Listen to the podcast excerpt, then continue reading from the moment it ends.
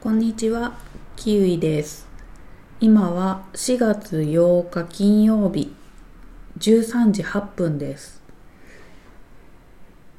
えー、っとですね、今日ちょっと、なん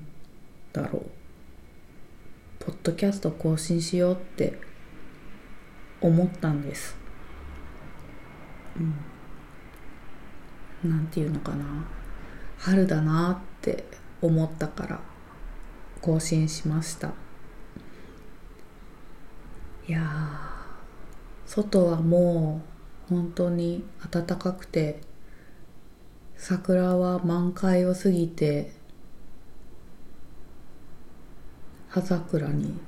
なりかけてたりあとは花水木が咲いていたりあのーあんまりいろんなところで見ないかもしれないんですけどミモザもお花がね咲き始めたりしてて。ミモザだと割とあのどこかのお宅の庭とかに植えてあることが多いと思うんですけど花水木だと公園とかそういう街路樹とかで見ることも多いと思うんですけどうーんなんか春だなって思いましたね。ミモザ黄色くて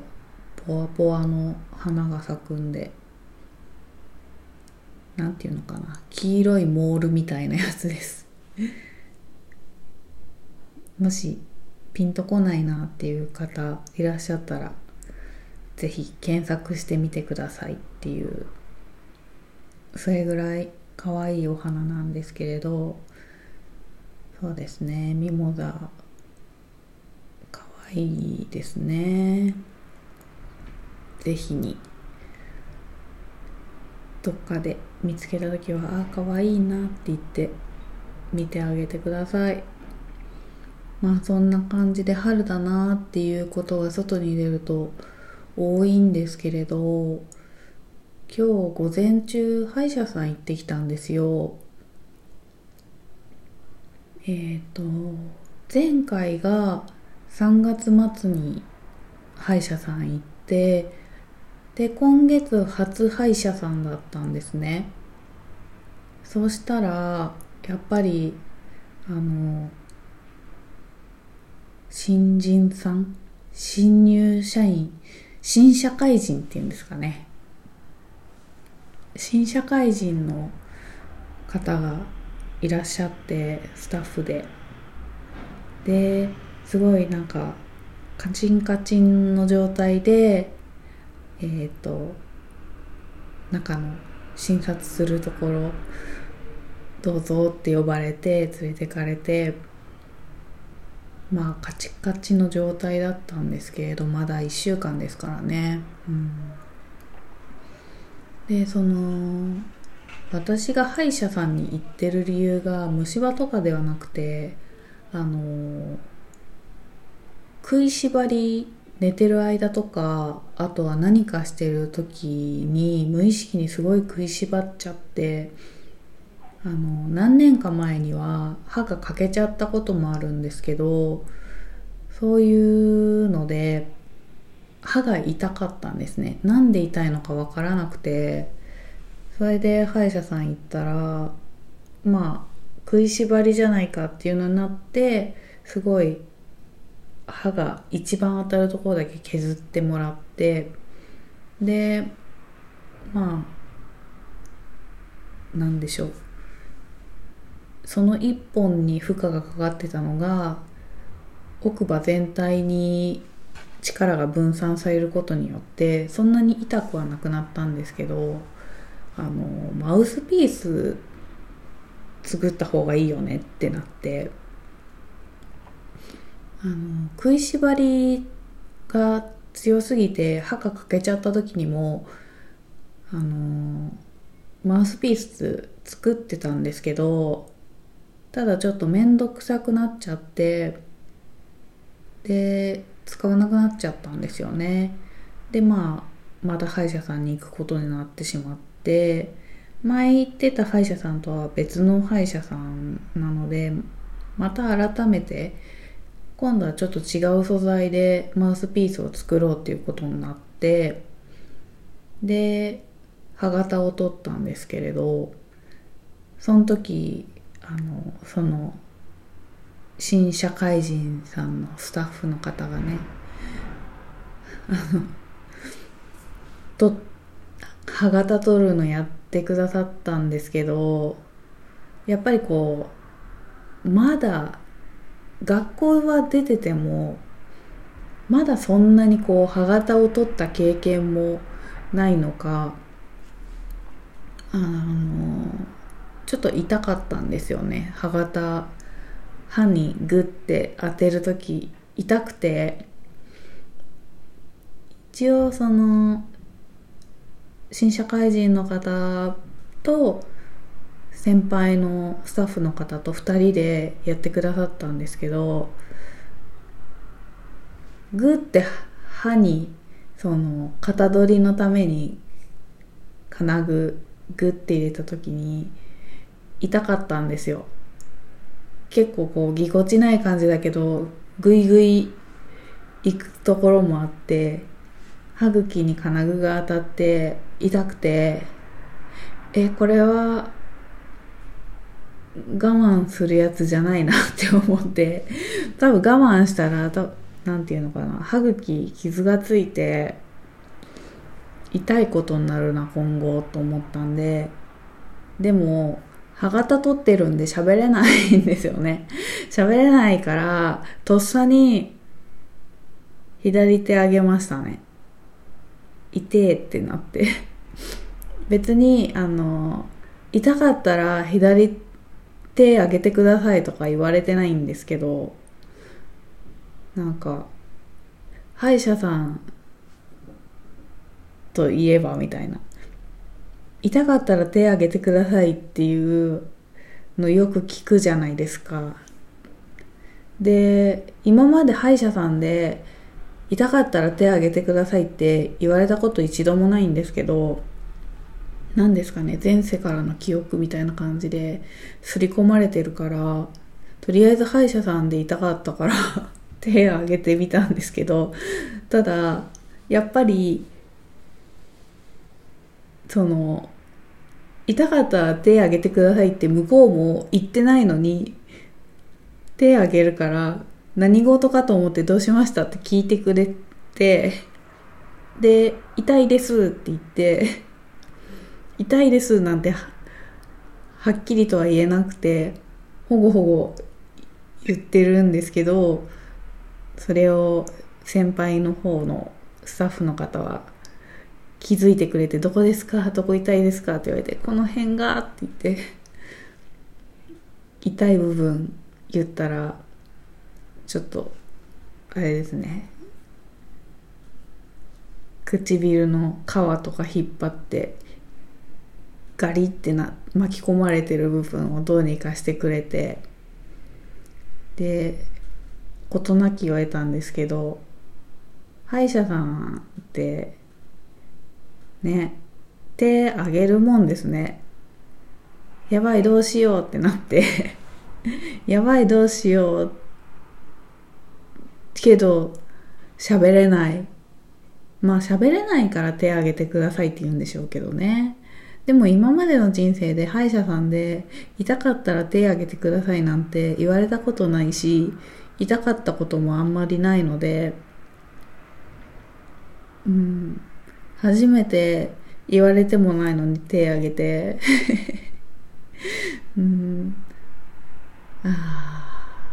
大変でしたね。やっぱりああいう喋れないっていうのは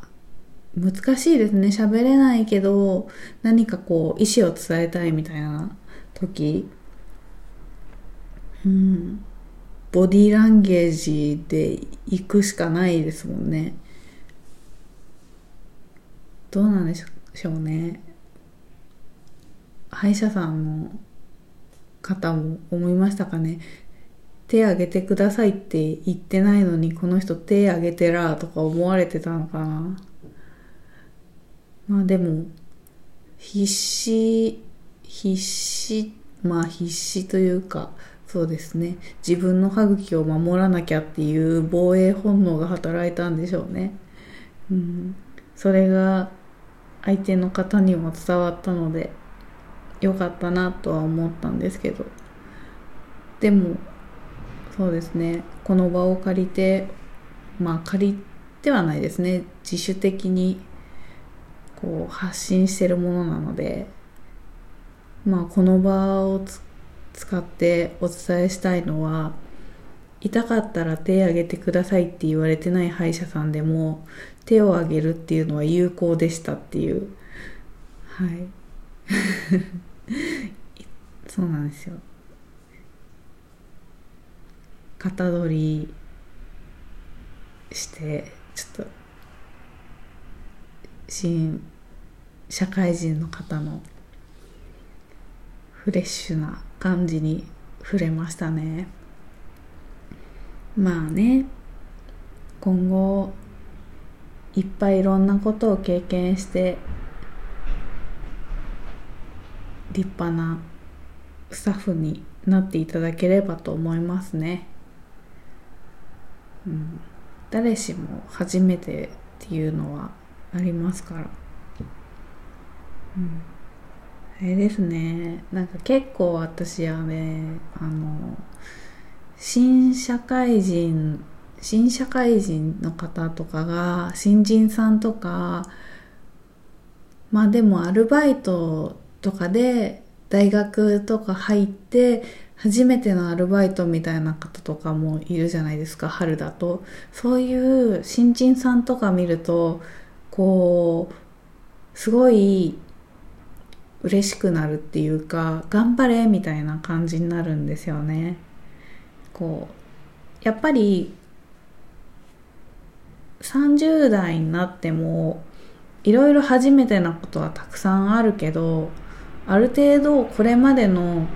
人生で経験してきたことでカバーできる部分ってあるじゃないですか。なんか初めての環境でも誰かに聞けばどうにかなるって思ってる部分とかもあってまあ割とあれですね私の場合はずうずうしいというか図太い部分もあるので困った時は人に頼ればいいって思ってる部分があるのであんまりこうねピンチに陥ってもニッチもサッチもいかないってことはないんですけれどまだねそういうピンチに陥った時の対処法みたいなのを新人さんたちはね分からなかったりすると思うのでそういうのを見るともう頑張れ頑張れみたいな。とりあえずね多分そういう自分にないものを見て微笑ましくも応援する人は春になると増えるとは思うんですけどなんか自分にないもう今の自分にはないものを持ってて羨ましいなって思いますね。ああいう初々しさとか。はい。毎年春はそういう時期ですね。みんなでそういう世界中の新人さんを応援していきましょう。この場を借りて。お伝えさせていただきました。あとはね、そうだな、最近ちょっと気になったこと、春、春は出会いと別れの季節だから、ちょっと気になったことがありまして、あの、私と同じくストロングスタイルのポッドキャスターであるあゆみさん。あゆみさんの「手歌うラジオ」のシーズン2がこの間最終回だったんですよね。勝手にペラペラペラペラ喋ってますけどいいのかなっていうのはありあるのでもし言っちゃダメだったらあゆみさん連絡ください。あのシーズン2最終回って言っててシーズン1からシーズン2に変わる時もなんていうのかな。まあゆみさんのそのいろいろ環境が変わったりで心機一転って感じだったんですけどまたちょっと環境が変わるみたいでシーズン2最終回だったんですけどあのー、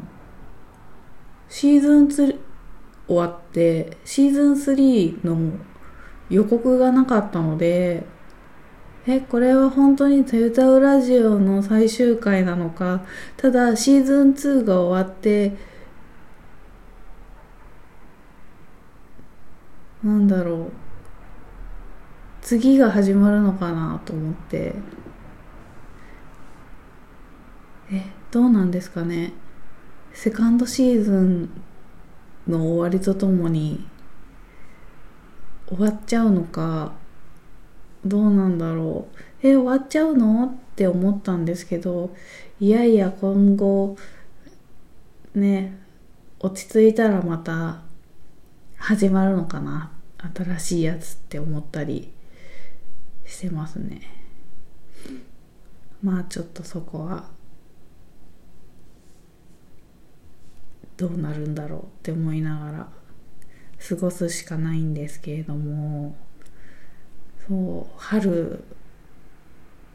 春だからちょっと気になっちゃったっていうこのままさよならは嫌だって思ってちょっとねそう春だから気になった出来事っていうのがありましたね。あとはそうですね。あのこのストロングスタイルのポッドキャスターあのその流れでいくとあの鹿さんってご存知ですかね？鹿くんというお名前でいらっしゃるんですけれどもあの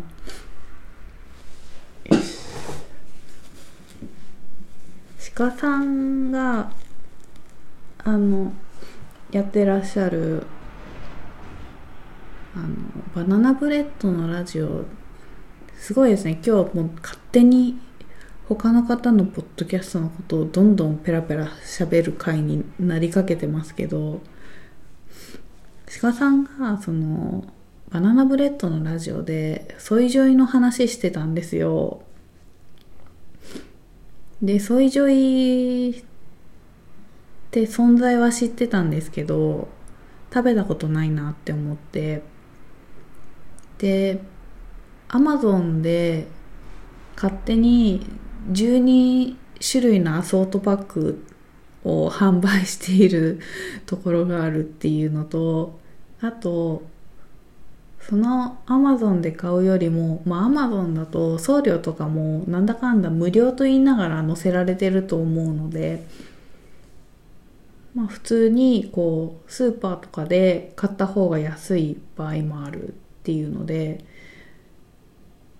鹿さんのお家の近くのドラッグストアだったかな？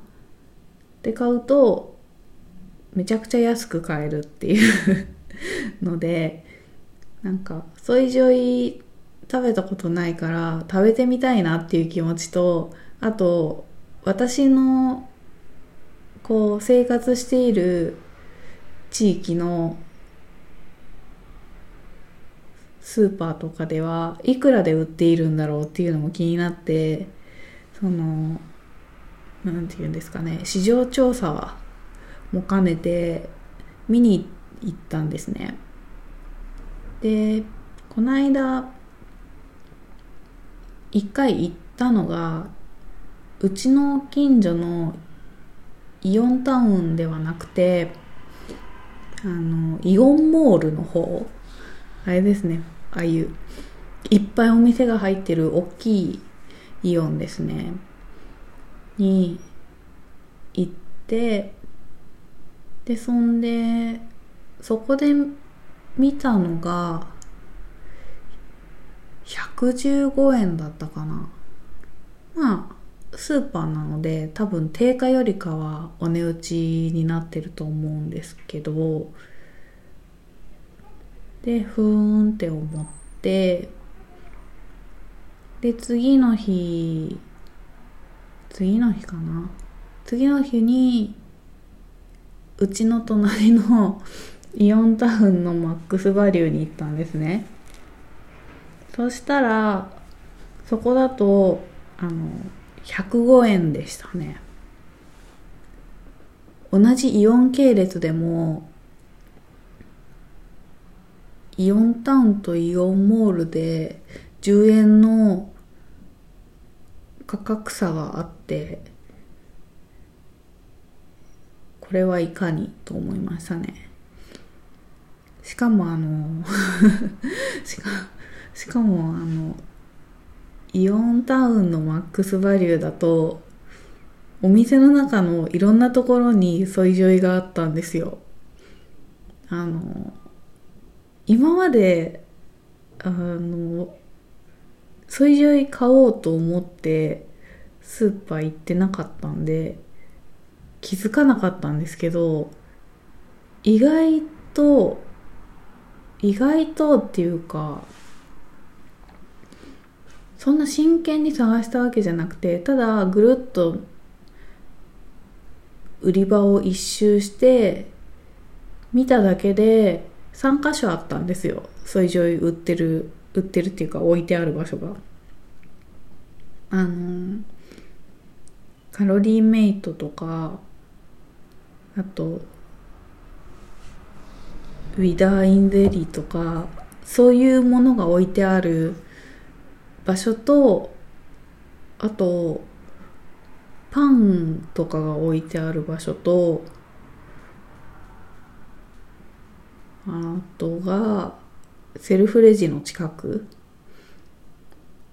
なんでもしかしたら普通に店員さんがお会計してくれる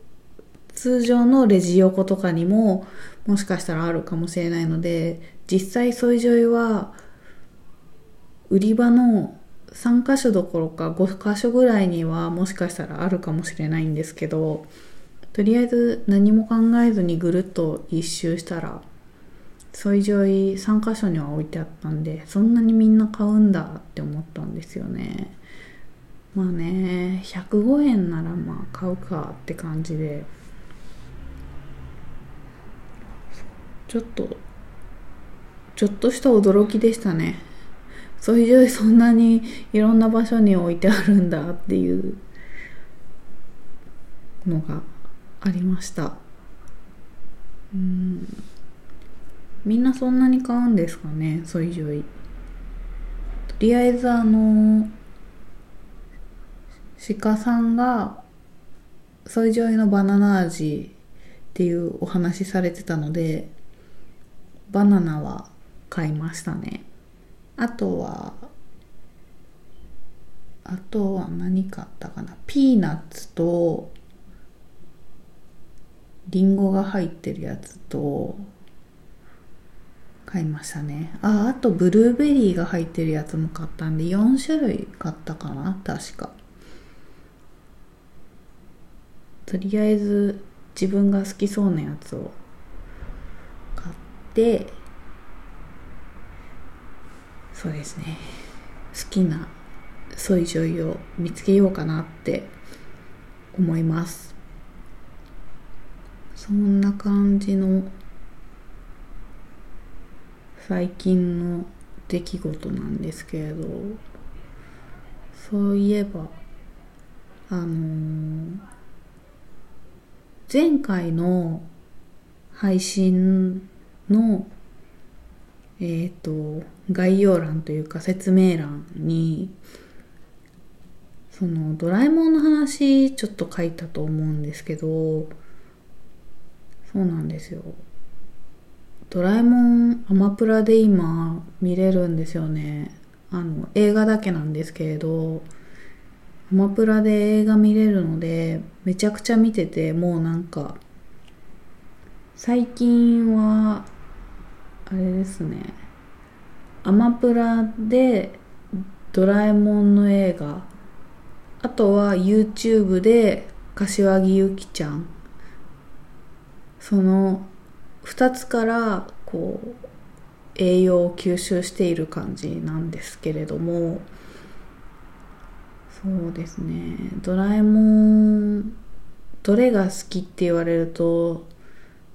その時の気分によって見たいのが違うんでどれが好きっていうのはないんですけれどあの大山さんのドラえもんと水田さんのドラえもん2種類あるじゃないですか。そこも、あの、その時の気分によって、水田さんの可愛い声のドラえもんが聞きたい時と、あと大山さんのドラえもんで、ちょっとこう、子供の頃からの馴染みのある声を聞きたい時と、あったりあとあのドラえもんの性格も違うんですよ。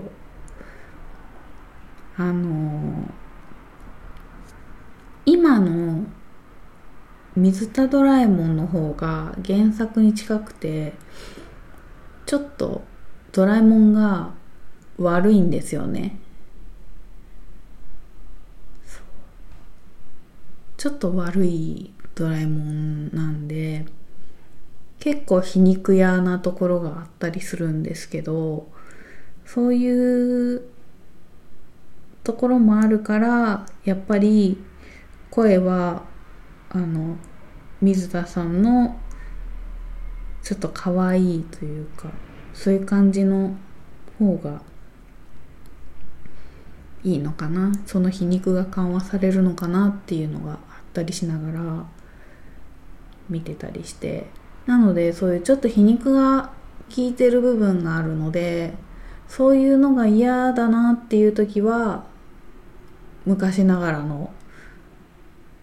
子供の頃お世話になった大山さんのドラえもんを見るっていうのはありますね。うん、そうあとねあのドラえもんの映画ドラえもんの映画って大体あの のび太くんが最初あのオープニングのところで何かあって「ドラえもん!」って叫んで映画が始まることが多いんですけどたまにあのジャイアンがドラえもんって叫んで始まる場合もあれば、ドラえもんがのび太くんって言って始まる場合もあるのかな？そういう時もあるんですよね。ほとんどがのび太くんがドラえもんって叫んで始まるパターンがほとんどなんですけど、そう。ちょっとそういうのもアマプラで全40作見れるのでそういう違いとかを見たりするのも面白いしあと話の流れとしてはだいたいセオリーみたいになってる部分はあるんですけどあのドラえもんとのび太くんが部屋に何でしょう部屋を散らかしたまんまだったり部屋に何かを置きっぱなしにするせいでママがのび太くんのママが怒ってその道具を捨ててしまったりとか何かその問題が発生するきっかけを作るんですよね。片付ければいいのに片付けないとかそれも問題なんですけどまあ片付けれない状況の時もあるじゃないですか。にしても勝手にその物を捨てるママもどうなのって思ってあのいくらね自分の子供とはいえまあドラえもんは自分の子供ではないにせよ勝手に人のものを捨てたり燃やしたりするっていうのはどうなのかなっていう部分もあってまあそれがあるからあの命に関わる大冒険が始まるわけなんですけれどうんなんかね倫理的にどうなのっていうふうに思っちゃう部分はありますね。うんそういうことを思ったりしながら見てますね。別にあの命に関わる大冒険が始まるんですけど捨てられちゃったりして。ならあのタイムマシンで捨てられる前に戻って回収すればいいじゃんって毎回思うんですよね。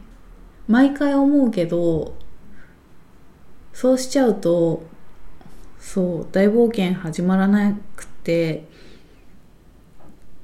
そうなんですよ。始まらなくてただただ新しい道具が出てくるっていうよりかはタイムマシーンがいかに便利な道具かっていうので終わってしまう。そういうのもあってこうもどかしい気持ちになりながらあタイムマシーンに乗って回収しに行けばいいじゃんって思いながら映画を見てますね。大人なので。そういう感じで。なんていうのかな。多分前にも「クレヨンしんちゃん」と「ドラえもん」っていう話もしてるとは思うんですけどほんとねドラえもんに関してしか今回は話さないでおこうと思うんですけど1時間30分で一つの話が完結するのでちょうどいいんですよね。やっぱり大人向けじゃなかったとしても「ハリー・ポッター」とかだと2時間以上だったりするので1時間30分であの一つの話が完結するっていうのは時間としても私にとってはちょうどいいし内容を知ってるから何が起きるんだろうっていうそういうストレスみたいなのがなくて見やすいんですよね。うん、なのでまあ時間的にちょうどいいっていうのもあってよかったらアマプラ見れる環境の方いらっしゃったらぜひドラえもん見てほしいなって思いますね。うん。そうですね。その大山ドラえもんと水田ドラえもん声も声楽も違うのでそういうところもうん、なんかその時の自分のコンディションによっていろいろ選べるので。